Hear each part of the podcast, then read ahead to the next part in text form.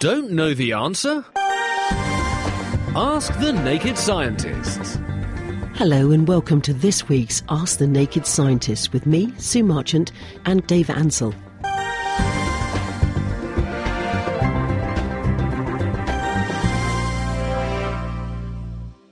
First of all, have you got any strange science stories or anything that rocks your boat? So a bit of a blast from the past. Um, do you remember airships or oh, yes. sort of Zeppelin-type yep. things? Yeah, yeah, yeah. Um, great big sort of um, flying things being held up by helium, which floats mm. in air, so you hold them up. Well, they might be coming back. Um, the American government has um, ordered, actually a British company um, based in Cardington, to build them some sort of big three hundred foot long airships. Wow. They're not quite conventional airships, because the problem with the conventional airship is um, it's, they're called light-than-air ships, aircraft, but actually they have to be exactly the same density as air, because if they're too light, they float and carry right. on going upwards until they pop. Yep. If they're too heavy, they fall down and crash. So they've got to spend the whole time, um, either if they're too heavy, they've got to drop some ballast, or if they get too light, they have to vent off some um, helium, when helium's expensive. So it's a big problem. Um, but there's a British company which has come up with a solution for that. Um, the, the, the airship they've got is called the Sky Cat. They had a little toy one called the Sky Kitten, which they've been playing with, which is rather cute. Um, but the idea is a catamaran, so you have two airships, you glue them together, mm. and then you have a sort of a membrane between the two. Right. Um, and so it basically looks like a very short wing. And so it can um, get some of its lift by going through the air like a normal aeroplane, uh, but most of it from the helium. Um, which means that um, it can always be slightly heavier than air, so it doesn't blow away if you land. Sure. And you don't have this problem with having to keep adjusting the, the, your density all the time. Um, and so the Americans want one to um, fly up, fly round, sort of an unmanned one, um, which fly around places like Afghanistan and look down on the ground so they know what's going on. And they reckon it should be able to stay up there for sort of twenty days, carrying about a tonne of pay- payload. Gosh. And so maybe at some point we'll see airships fly- flying around again. But isn't that going to be better for the carbon footprint of planes? Um, they are supposed to be, um, not necessarily for this particular thing, but they, mm. they do also have plans for building huge ones, which would carry sort of a thousand tonnes. Um, and th- that would be slightly better than planes, a bit slower, but definitely use sort of a quarter or a third of the um, energy of a plane to move a tonne of stuff from here to there. Mm. So maybe we'll be seeing more of them. Wow, that's quite something. Always so scary, though, because all the films that you see, there was never a happy ending with them, was there? Oh, they were all h- hydrogen-filled, and they also had a tendency to make the um, the covers of them out of um, very, very flammable materials, yeah. because they, they used to use a thing called dope, which is basically nitrocellulose with an explosive, um, so it's all a bit flammable. Yeah. Um, but the modern ones are made out of much less flammable fabrics, because fabrics got a lot better, and you fill them with helium, which doesn't burn, doesn't react with anything. Uh, let's start, then, with that uh, question from Claire, who says, apart from the heat and the force needed to get planes up through our atmosphere, are there any other reasons why usual aircraft couldn't cope in our solar system? Well, the big thing, the biggest problem, is that the way a normal aircraft works, where it moves, where it flies, and how it stays up, is by basically throwing Um, taking air at the front, whether it's with a propeller or with a jet engine, and then throwing it out the back. And so the plane is throwing the air out the back, which means that it's pushing on the air backwards, so the plane gets pushed forwards. It's also the way the, pl- the plane stays up, because the wings push air downwards, and if the, if the um, plane is pushing air downwards, then the air pushes the plane upwards. Um, it's a really fundamental property of the universe. Um, Newton worked it out. Every action has an equal opposite reaction. Basically, if you push something, it pushes you back. So if the plane gets high enough out of the atmosphere, um, normal planes stop working above, so over about fifty thousand metres, there's not really enough air mm. to be able to still work anymore. Um, so there's just not enough air to take in and, and you both push them along and hold them up. Um, the planes have got higher than that, but they tend to be basically rocket-powered planes. You'd also have to have um, big problems with conventional plane, because the way that you get air to breathe, even if you go very high up, is by um, concentrating the air which is outside. They compress the air from the outside, um, and if you get high enough, there's not enough air to compress, and so you wouldn't have anything to breathe. And, yeah, there's probably a few other problems, but the major one is there's just nothing to push on. There's no way for the plane to move. You need you need a rocket. Mm. Now, Ralph in Stanford has said, uh, with the weather changing from hot to cold in the space of days, why is it that when it rained on Tuesday evening there, uh, although the temperature was not hot, we still had a thunderstorm? So why would that be? Well, you tend to get that um, thunderstorms are associated with lots and lots of energy, uh, sort of very high energy sort of weather. Um, and that tends to happen when you mix cold air and warm air, um, because the cold air will come in, push the um, warm air upwards. Basically, cold air is denser than the warm air, so the warm air will float upwards above the cold air. As it rises, it expands, cools down, all the water in it falls out, you get lots of very heavy rain, um, you get all sorts of strange um, electrostatic effects. Um, raindrops can rub on air and other raindrops, things can charge up and you get lightning. So actually you would probably expect thunder to be associated with a change from really warm, humid, muggy Um, conditions to cool conditions. And also, just because it's cool where you're standing doesn't mean there's a lot of warm muggy air above your head, because air masses can sit on top of each other. Um, so, I mean, in fact, when it's going from warm to cold, that's when I'd expect you to get thunderstorms. Mm. Um, Gerald has um, come up with this. He says, uh, I have been looking for longer speaker cables that, and have been stunned by the price asked for leads and cable in modern home theatre systems, fifty p to twelve pounds per metre. Ouch! Other than having well-made good connections and plugs that don't rust or corrode over time, what is the science behind pure copper, oxygen-free, silver wires, figure-of-eight windings, solid core and Teflon coating? Gerald, I totally agree. I have no idea, but perhaps Dave does. Dave? I'm not really an audiophile, so I'm generally fairly suspicious of all these things. Um, I think the argument for certain things like using silver or very, very pure copper is it reduces resistance slightly. Mm. But as a physicist, my um, immediate effect is, can't you just use a slightly larger wire? Then the resistance will be smaller, and it's probably far cheaper than using all these really exotic materials. And, I mean, I guess if you've got a low resistance, you get slightly less um, current noise, but that's going to be minute compared... You do, you get sort of... You've got high resistance, you get current jumping across the resistance, and you get a little bit of noise, but it's going to be very, very small. I don't know, my general feeling, uh, although please don't sue, uh, nobody sue me, my, my, my impression is that a lot of these things are just ways of extracting money out of people. I have, um, they still work as well, some copper speaker leads um, for a P, for P A equipment, and I bought them because they looked pretty, because they had they were clear and you could see the copper inside, which is great because you could see if yeah. there was any breaks then, which was perfect sense, and that's why I brought them. And I think they must be twenty years old and they're still working. I mean, it's normally the cables which break on things, because if you bend them all the time, mm. then they can snap. And I could imagine some of the, you might have a better quality one which is less likely to snap, and actually a pure copper is going to be slightly uh, more flexible, so um, you might get slightly less issues with them bending and bending and, and snapping. Mm. But I, I'd be very surprised, especially if it's sitting still, if it's, if it's worth the money. But then again, I'm not an audiophile, so what do I know? We're going to go to the phones now because Alan is on the line. Hi, Alan. Hi there, Sue. Hi, you're through to Doctor Dave. What's your question? Hello, Doctor Dave. Hello. You might find this a bit of an unusual question, and you may think that the question itself really gives the answer, but to me it doesn't. But the, the question is, what do we smell when we smell onions? And I suppose you could even say the same about garlic. What is it we're smelling? And how comes it can travel such great distances, and yet you can still smell it? Mm. The smell of onions is associated with a group of compounds called thiols. They're organic compounds, um, so they've got carbon, oxygen, hydrogen in them, and some sulphur in there. Um, and they're quite, actually quite nasty compounds, and they, if they, when they get into your eye, I think they actually oxidise a bit, bit which is a re, um, when they react with oxygen, they turn to something quite nasty, which your eye reacts to. Mm-hmm. It makes you cry. Um, but it's these compounds which um, are ve- they're, they're, your nose is incredibly sensitive to them, and you can smell them from a long, long way away.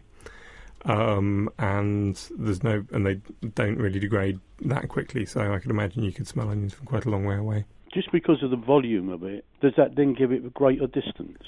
Well, I mean, with any... I mean, because a, a smell is basically molecules of a substance getting into your nose, and then they trigger some receptors inside your nose, and then that sends a signal to your brain. So the more of them are in the, somewhere to start with, as they spread away, they're going to get more and more dilute. So the more you started with, the further they're going to get mm. at a concentration which you can still smell them. And garlic is the same? I imagine it's not quite the same compound, but they're, they're quite strongly related, so I would have thought it's a similar one. Uh, I'm afraid my knowledge on it isn't entirely in-depth, but they smell similar enough that I would have thought it was another thiol, if not quite the same one. Right, all right, thanks very much. You're welcome, Alan, thank you. Bye. Uh, let's uh, get, go now to a question that uh, was sent in by Dom in Newmarket, who says, how do they extract vegetable oil from vegetables? I've often wondered that. Olive oil, you see, they press and that. that. So yeah. How do they do it with uh, normal veggies? I don't think vegetable oil is necessarily coming from the vegetables which you're thinking of. It's not oh. coming from things like carrots or um, or onions or any of these sort of things. Mm-hmm. I think it tends to come from, and a lot of it comes from oilseed rape, yep. which is the thing um, with very, very bright yellow flowers, which you sometimes see whole fields full of. Um, other vegetable oils, they tend to come from seed, so you get linseed oil yep. um, and sunflower oil, so again, coming from sunflower seeds. And I mean, if you've ever eaten a sunflower seed, if you kind of squash it, you do get a kind of oil coming mm, out of it. Yeah. It's quite an oily thing, and so I think they do um, just squash them. Um, if they want to get more of the oil out, they'll heat them up first, because this makes the oils more, more runny, so it's easy to squash them out. Um, I think with things like olive oil, the sort of first pressings um, are done cold, um, and then later you tend to, then later they tend to heat them all up and get the last Um, it, itsy bitsy bits of oil out of them, which apparently taste slightly different. But yeah, it, I think it's they, you start off with an oily vegetable or an oily seed, and then you squash it. All right, well, let's go on to uh, email now. This one has come in from uh, Howard, um, who says, um, hi, Naked Scientists, just want to say I love the show. Um, I had a question which a professor asked us a few years ago. Um, is leaving a light on a waste of energy? Yeah, I think um, the thing is, he was um, wondering, uh, the professor had this argument to his wife, they had a big argument apparently, um, and he he was saying that he in, in the winter when you're, when you're having to heat your house, if he yep. leaves the light on, then his heating isn't going to have to work as hard, so it's not going to waste any energy. And that actually sort of depends on how he's heating the house. If he's heating the house with electricity, then the heat coming from his light bulb is exactly the same as the heat coming um, from his electric heater in the corner. And therefore, if the light bulb is on and the, and the electric heater isn't on, on for quite as long, then it really doesn't matter. The problem is that the heat coming from ele- all the electricity, all the energy in electricity, whenever you make electricity, especially in a coal power station or something, you're wasting about half of the energy in the power station, because um, the fact that you lose it is hot water. If you've ever seen the cool, big cooling towers yeah. with what looks like huge amounts of smoke coming out, it's actually steam. Because the way um, a steam engine works, which is what a big power station is, is you heat one, you heat water, you get it very, very hot, it boils, you then run it through a load of turbines, you then have to cool it down at the other side, which um, sort of creates a vacuum and pulls, increases the pressure difference. Um, and so you need to dump all that heat at the, at the end, because there's still quite a lot of heat in the steam once it's gone through the turbine. Um, and that tends to be about half of the energy in the fuel. So if you're heating with electricity, just with a straight heater in the corner, then you're wasting half the energy. If you're just burning gas, then all of the energy in that fuel is going to heat your house. So it's better to heat your house using gas than it is using electricity and a light bulb. So leaving the light on is actually wasting energy. So, yeah, it depends. And if you're heating your house using some kind of more environmentally friendly means, like a hot um, solar panels in the roof, or with some kind of heat pump, which um, you get the sort of, you can pump the up to sort of seven or eight times as much energy using one unit of energy, electrical energy, um, then it's much better to um, use the use your heating system and not the light bulb. If you're enjoying Ask the Naked Scientists, then you might like to check out The Naked Scientists, our regular roundup of the world's best science. Each week we take a look at the latest science news, talk to top researchers working at the coalface of discovery, and also get our hands dirty with a science experiment that you can join in with too. So make it a date and prepare to strip down science on the web at nakedscientists.com slash podcast. Right, let's go to the phones now, because on the telephone we have the one and only Tony. Hello, Tony. Hello. Hey, it's nice to one hear from you. One and only Sue. Oh, you're through to the one and only Doctor Dave. What's your question? Right.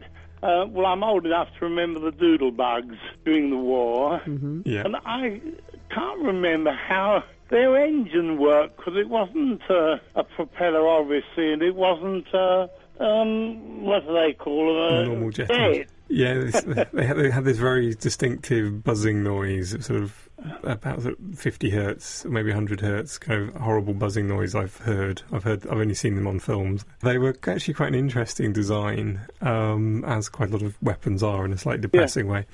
Um, they were basically a tube, and on the uh, on the front of the tube there was a valve.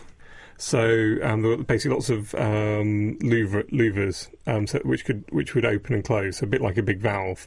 So if you just pushed the tube through the air, all the, the, the valves would open and let air into the tube. It would then squirt a load of fuel in and, and then ignite it with a spark plug or something similar. And then this caused a big explosion inside the tube, um, uh-huh. which would explode in both directions, but this would shut the valve, so all of that explosion would get shot out the back.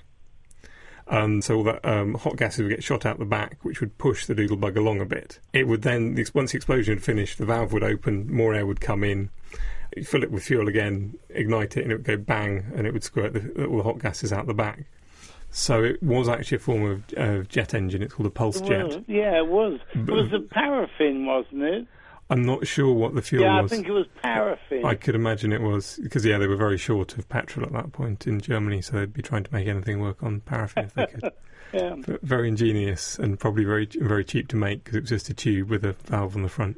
Very scary. There was no well. use for uh, modern aircraft, you know, little aircraft, for example, today. They are horribly noisy, I think, is one of the They're problems. Very noisy, yeah. Um, the other problem is the valve doesn't didn't last very long. But ah. on a doodlebug, that didn't really matter. No, of course not. Because um, only had, as long as it worked for three or four hours, then it was fine. Or no, even like an hour or so. There are some people who have come up with various other designs. There's a guy in um, New Zealand who's come up with a um, a kind of pulse jet which doesn't actually involve a valve at all. There's some crazy sort of resonance system with all sorts of vibrations in tubes. To be honest, I don't understand. Um, and he's he's powered a uh, motorbike with it once, but I think he had to wear some really hardcore ear defenders. Thank you, Tony. Lovely to hear from you. Bye-bye, folks. Bye-bye. Bye-bye. Bye. Now, uh, one about sugar here, actually, Dave, which is uh, quite interesting. Um, it's uh, John in Peterborough who says, when you boil sugar, as the temperature goes up, the sugar enters various states, such as soft boil and hard boil. Why does this happen, and why are there so many different states? Okay, um, so you've got very strong sugar solution, um, sort of syrup, and you're heating it up, and as you heat it up, it starts to boil. And the temperature it would boil at is slightly increased from normal, because if you dissolve a load of stuff in water, it boils at a higher temperature, which is actually one of the reasons why you put salt, well, you often put salt in vegetables, because that increases the boiling point, which increases the temperature which it boils at. And so um, it's a bit hotter, and so it will cook quicker. So it'll get quite hot, and then slowly as it as it boils, you lose more and more water, so it gets hotter and hotter and hotter. And then what starts to happen is the little sugar molecules have enough energy um, and a shortage of water, and they start um, reacting with one another, and they sort of lose one water molecule, or lose a little bit of water from their own structure, and they t- they stick together and form little chains. And I think what you're, the, the different forms of boil is basically turns into how hard a form of caramel or toffee you end up making, and how and that's to do with how long these chains are. So if you've got little short chains, then it's still very runny because the chains can move past each other, and as they get longer, um, then they start to tangle up with one another, and they also start to get darker because they absorb light better. And so as the toffee gets, as the chains get longer, they get, they get stiffer, and they also get darker. And so you, you have one end, you've got sort of very light caramel, and the other end a really dark, hard, almost shattering sort of toffee. Let's go to the phones again now, uh, because Sean is on the line. Hello, Sean. Hello. Hello, there you're through to Doctor Dave. What's your question? Uh, hi, Dave. Um, I just I just wondered, um, you know, when a, an aeroplane hits the uh, sound barrier, you hear this noise, a crack or a sonic boom. Sound barrier. Yeah, sonic boom. Um, what, if anything, would you hear if the plane was able to reach the speed of light? Okay, yeah, the sonic boom is basically a sort of bow wave. It's not just one crack as it goes through the speed of sound. It's actually, it's very like a bow wave. You get this line of very highly compressed air in front of the plane, and another one at the, and a kind of very low pressure area at the back of the plane. And so with some very big plane like Concorde, you used to hear two bangs, one from the front and one from the back. Um, and as the plane flies past you, then these um, this basically bow wave goes past, and it um, wobbles your ears, and you hear it as a, a crack or a, um, as a boom, depending on how far away you are. Um, now, it, you can't go faster than the speed of light in a vacuum, but um, you can, particles can go faster than the speed of light in a material, because light can go significantly slower in a lump of glass or a lump of water. And what you actually get behind them then is a sort of, you get a bow wave. It's not of sound this time, but of light, um, and you get this, um, uh, it's not some Russian, it's something like Cherenkov radiation. And so you get these bow waves of blue Cherenkov radiation as these particles go through. Um, you wouldn't hear anything because, well, if if something large enough for you to see, if a plane actually went through a lump of glass at some, close enough to the speed of light, um, to be, uh, then you'd, you'd basically get a huge explosion because there'd be so much en energy involved. But with small particles, you just get these little, this rather beautiful blue light coming off. Ah, okay. Has that solved it for you, Sean? Yeah. All right. It's a point of interest. Yeah. Thank you. Thank you very much. Take care. Doctor Dave is here answering your questions, and um, he has one from uh, that's come from Twitter, I think, Dave. Is that right? That's right, yeah. Yeah, OK. It's from uh, Andy Wilkin, and uh, he asks, I have the music on, um, if all the bottles of Coke in the world were opened, how much carbon dioxide would be released? This is a very, very rough calculation. I've been uh, attempting to make as many guesses as I can. Um, I've managed to find a figure that um, worldwide, on average, people drink probably about two litres of Coke per person every year. That's about ten billion litres of Coke, so about ten million tonnes of Coke is made in the in the world every year. That's probably, I think this is just Coca-Cola. It's cola, itself. Cola in general. Other colas are available. Other colas yeah. are av available, but they're not in the numbers I've managed to find. Um, so th this number is probably a lot. There's probably at least twice this. Yep. Um, th so there's five billion people. So that means there's about um, ten billion litres of um, Coke of, of of this type being made every year. Um, Probably saying about a tenth of that is probably um, actually in, around at, at any one time. That's mm. probably quite. A, it's probably actually the life, the life cycle of a bottle of um, fizzy drink is a lot shorter than that. But say roughly. Um, so that means you've got about uh, a billion um, litres of Coke floating around at any one time. Mm-hmm. um, I think each litre has probably about five grams in it. So that means you've got about five billion grams of carbon dioxide in bottles of Coke around the place, which is about five thousand tonnes if you open them all at once. Yeah. Probably you could double that or um, quadruple it very easily because there's various other drinks, and if you were talking about all f other so, fizzy so drinks... So what effect would that have then?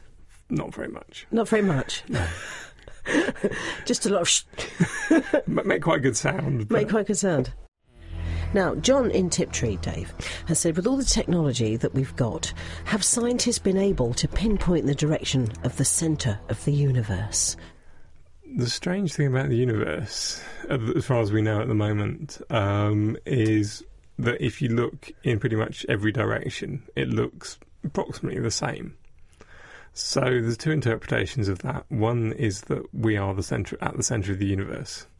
Um, because and we're looking out, and we're looking out yep. from the yep. middle. Yeah. Um, because if you were at the, at the edge, you'd look in one direction, and the, and you'd see lots of galaxies, and you look in another one, and you don't see any. In the same way as we're near the edge of our um, of the Milky Way, our galaxy, and if you look in one direction, in fact, it tends to be um, from south.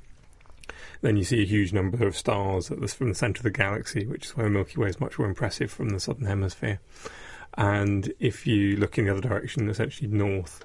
Um, then there's much fewer stars um, because we're looking out into the rest of the universe. But if you look at beyond our galaxy, mm. then if you look in all directions, it looks about the same. So either we're at the centre, which sounds unlikely, mm. or there isn't really a centre. So there's lots of theories which basically involve um, the universe um, either being infinite and it's been and it's expanding and just taking up more space. Everything's just getting further apart from one another. Or that it sort of it can get curved round in on itself. So it could be if if, if you, our universe has got three dimensions, but you could think of it as a, if it was two dimensional, like the surface of a balloon, and the balloon's been blown up, so everything gets further apart. And so if you drew lots of galaxies on a balloon and you blew up the balloon, they'd all get further apart. But wherever you stood and you looked out at the other galaxies, they'd all look about the same. So I think generally people think that there isn't really a centre as far as we know. All right, well, Fearless Frank from Felixstowe. Uh, question for Dave. When growing up, he used to go to the local fish and chip shop and get fish and chips wrapped in newspaper. Uh, in today's modern materials, if food was placed in newspaper or magazine, would that print now be considered poisonous? Certainly the reason why you, you don't get it in newsprint anymore was a hygiene thing. Yeah. I don't know whether it was particularly that the newsprint was poisonous. I, to be honest, I don't exactly know what's in the newsprint. Certainly colour, you could have some heavy metals in there which you wouldn't really want to be eating. But the other big thing is that if it's second-hand newsprint, then people have had their uh, fingers all over it. You've got no idea what the people were doing with it. So it's very hard to be sure that... Germs, germs, germs everywhere. Both germs and if someone's been using some weed killer or something and they come in and read the newspaper, you don't know what's on it. So it's so it's quite dodgy. Um, so I think there was a rule being put in not so very long... I can remember it coming in, so it can't be that long ago. Um, that you're not allowed... It's probably about twenty years ago. That you're not allowed to ha- use actual newsprint right next to the fish and chips. Mm. Dave has sent an email link, so we're running fast out of time. Um, he says, uh, the B P oil escape beneath the sea is at a tremendous pressure. How can oil that supposedly was plant life and fish become trapped so far below oceans at tremendous pressure? And how can plant life and anything in the sea not just rot and dissolve? Otherwise, the seabed would be forming oil now. The simple answer is the seabed is forming oil now. Mm. Um, the way you form oil is you get a load of plants and things. It normally happens in plants, animals, just organic stuff. Uh, if they sink down to the bottom of an ocean and then get buried relatively quickly, then they run out of oxygen. So at which point, if there's no oxygen there, they can't really rot. They then get buried deeper and deeper and deeper. They slowly decompose a bit, especially they get very deep, they get hot. When they get hot, all the organic molecules in them start to break up. They, some of the water is driven off, and what you're left with is sort of black goo of um, mm. carbon and hydrogen. Mm. That tends to then um, the, everything, if you, especially under the sea, all the rocks are completely saturated with water. So this oil which you've now got is less dense than wa- than the water which the rocks are uh, saturated with. So it tends to float upwards. Um, a lot of oil just gently escapes over millions of years through little holes in the, um, in the f- seafloor, mm. and so we can't collect it, but some of it gets trapped by um, waterproof impermeable mm. layers, builds up, and then you get a great big um, sort of reservoir of oil, which is basically, it's not what you think a big cavern, it's basically a load of sand full of oil with water underneath it, pushing it upwards, um, and makes, so it's trying to float. Um, the big problem they've had with the B P oil thing is it's so deep that there's a, I mean, it's sort of another five miles down below the um, seabed, that there's five miles of water making this oil float upwards, and that's a huge pressure difference. And so it's coming out incredibly fast, and it's just very difficult to deal with. That's it for this week. Our doctors will be back with me next week for more Ask the Naked Scientists. But don't forget, you can also catch them on the Naked Scientist podcast, which you can find on the Naked Scientist website, w w w dot naked scientist dot com. The Naked Scientists are sponsored by the Wellcome Trust, the E P S R C and U K Fast. For more information, look us up online at naked scientists dot com.